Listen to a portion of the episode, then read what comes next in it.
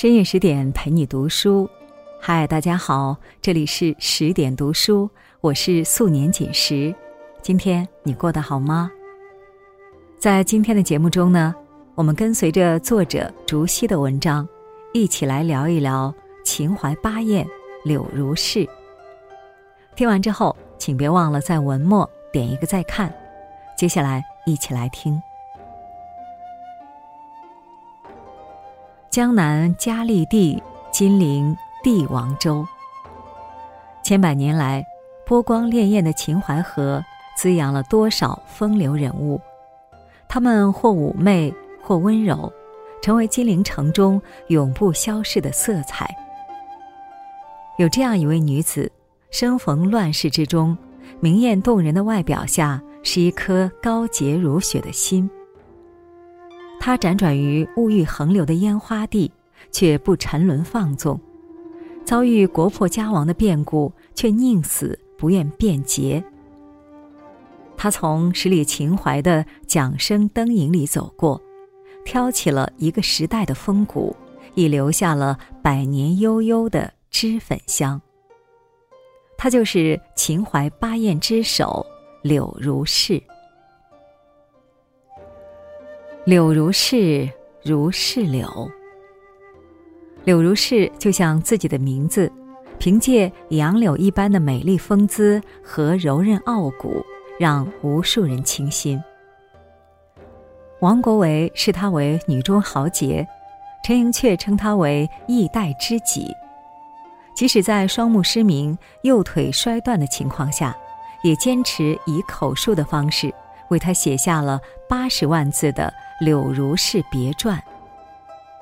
他用传奇的一生告诉我们，一个人能拥有怎样的高度，都取决于内心的品格。一六一八年，一名女婴诞生在秦淮河畔。然而，没有人知道她姓甚名谁，父母来自哪里。她是被家人抛弃的弃婴。像商品一样被辗转几手，连名字都是长大后自己取的。十岁那年，他被卖给江南名妓徐佛，学了一身才艺。十四岁，他又被送给大学士周道登，耳濡目染下习得了写诗的本领。只是好景不长，周道登去世。女孩又被她的家人卖到了妓院里去了。在那段飘零的时光里，女孩给自己取了很多个名字：杨昭、杨颖莲、杨爱，每个名字都有她的影子。小小年纪，她就已经懂得，比起顾影自怜，更重要的是学会自爱。几年后，女孩乘船南下苏州，看着两岸远山如黛，她再次为自己改名柳如是。名字出自辛弃疾的一首诗：“我见青山多妩媚，料青山见我应如是。”她希望自己能如山峦那般，秀丽之中自有一番坚定品格。因为才情卓绝。加上容貌脱俗，柳如是的名声很快传开了，很多才子名流都蜂拥到青楼门前，希望见他一面。可柳如是并不因此轻许芳心。曾经有一位公子想用三十金买柳如是一笑，结果惹恼了柳如是，他生气地质问保姆：“他到底给了你多少钱？”怎么让这样一个奇俗的人来见我？为了彻底摆脱这位公子，柳如是剪掉了一缕秀发送他，算是两清了。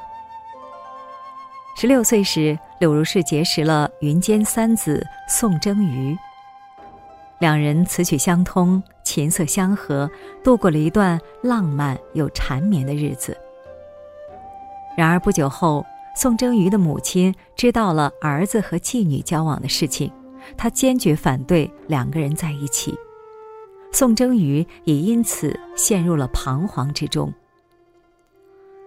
心上人的懦弱让柳如是十分心碎，他摔断了七弦琴，从此与宋征瑜不复相见。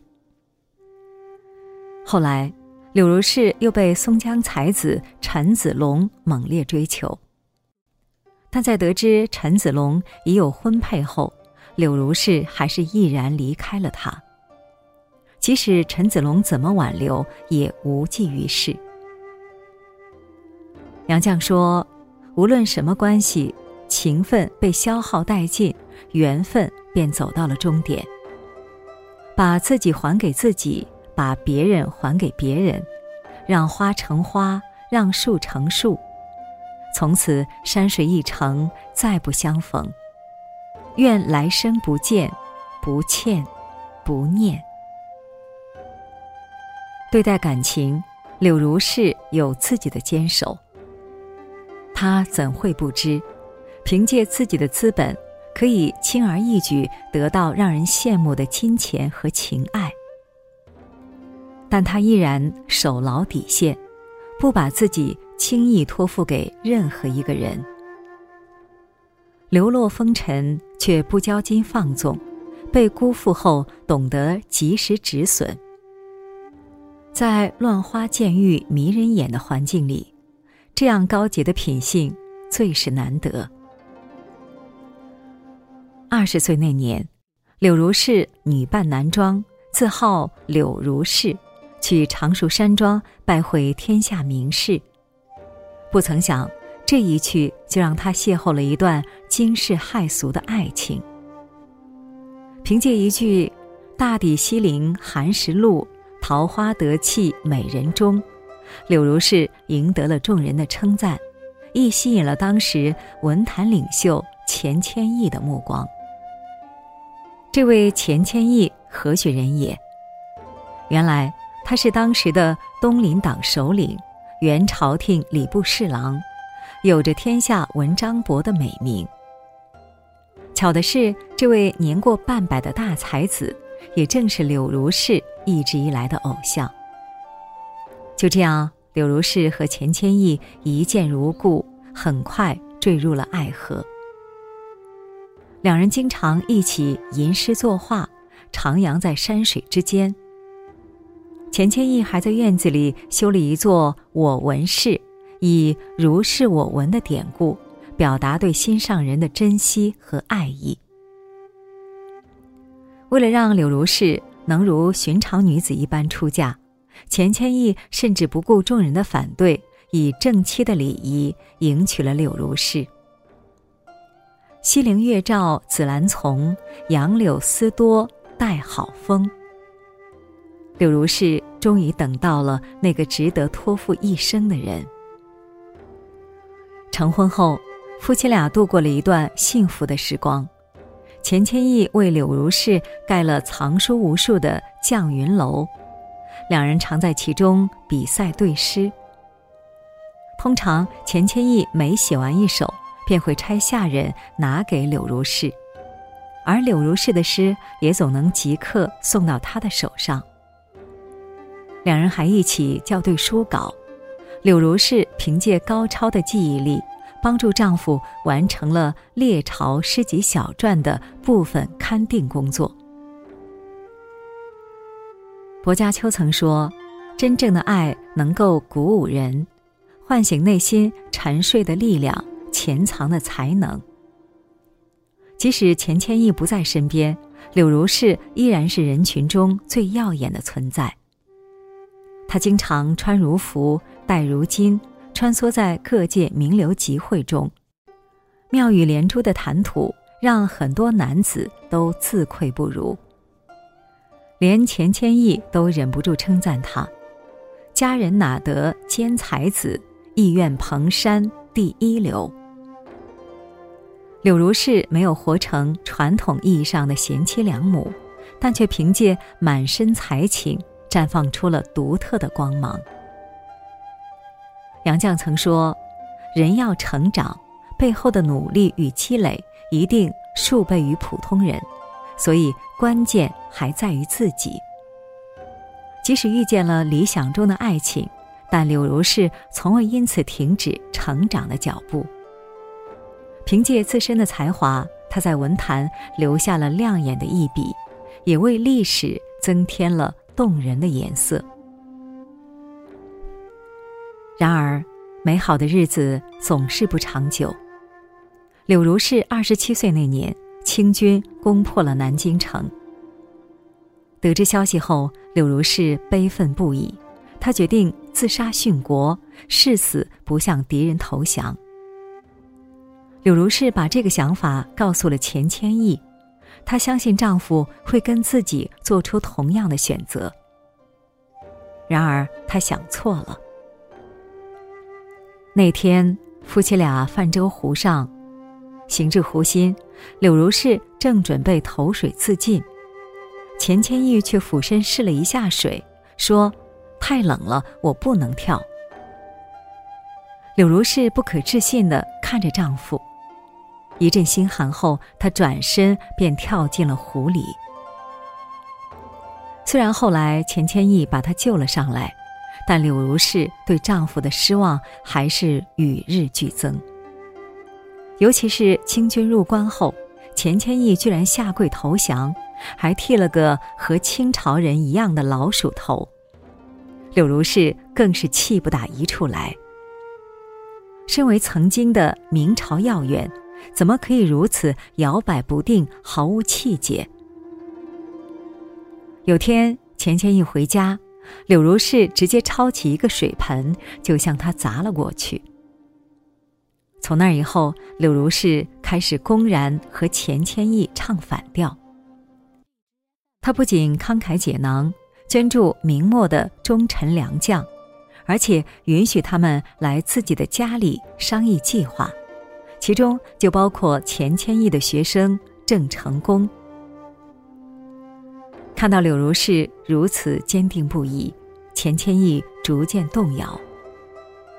一六四六年，他辞去朝廷的官职，和柳如是一起返回故乡常熟，暗中资助反清将士的地下活动。然而，没过多久，意外就发生了。几个月后。钱谦益因为好友反清复明的案件被牵连，被投入大狱。柳如是当时还有病在身，听闻消息，她立即上书官员，说自己愿意带丈夫去死，或者陪他一起死。但提刑官怎会理会一个妇道人家的请求呢？柳如是只得辗转求人借钱。历经千辛万苦，终于把钱谦益救了出来。听闻妻子的付出，钱谦益百感交集。他感慨：“痛哭临江无孝子，从行赴难有贤妻。”大难当头时，就连我的儿子也畏缩不前，唯有爱妻柳如是生死相随。妻子的勇毅和风骨，成了钱谦益往后余生中坚定信念最大的力量。一六六四年，八十二岁的钱谦益溘然长逝，柳如是也在不久后悬梁自尽，追随他去了。临死前，他留下遗言：“脚下土地已非国土。”希望我死后能把棺材悬挂在铁链上，我就算死，也绝不沾敌人的土地。铁骨铮铮，让人肃然起敬。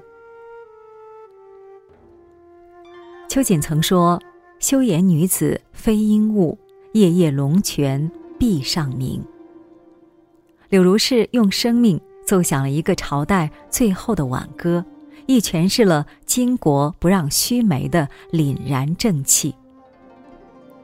傲然如他，就像是沉在秦淮河底的一方玉，不能摧其志，亦不可伤其魂。徐天笑曾评价柳如是：其志操之高洁，其举动之慷慨，其言辞之委婉而激烈，非真爱国者不能。柳如是的人生，从最低贱的妓女起步，却因高贵的品性和风骨流芳百世。她拥有最深情的爱，也拥有最坚韧的骨。即使离开人间百年，她的崇高人格也依然在历史的长夜里熠熠生辉。莎士比亚曾说：“苦难可以试验一个人的品格，非常的遭遇可以显出非常的气节。”一个人可以没有高贵的出身，但一定要活出高贵的品行。愿我们为人处事都能像柳如是一般，身处低谷不堕落，面对强权不屈从，始终保持终身成长的能力。和对底层与原则的坚守，如此才算不枉此生。好了，今天的文章我们就分享完了。更多美文，请继续关注十点读书，也欢迎把我们推荐给你的朋友和家人，让我们在阅读里遇见更好的自己。今晚就是这样，我是素年锦时，祝您晚安。做个好梦。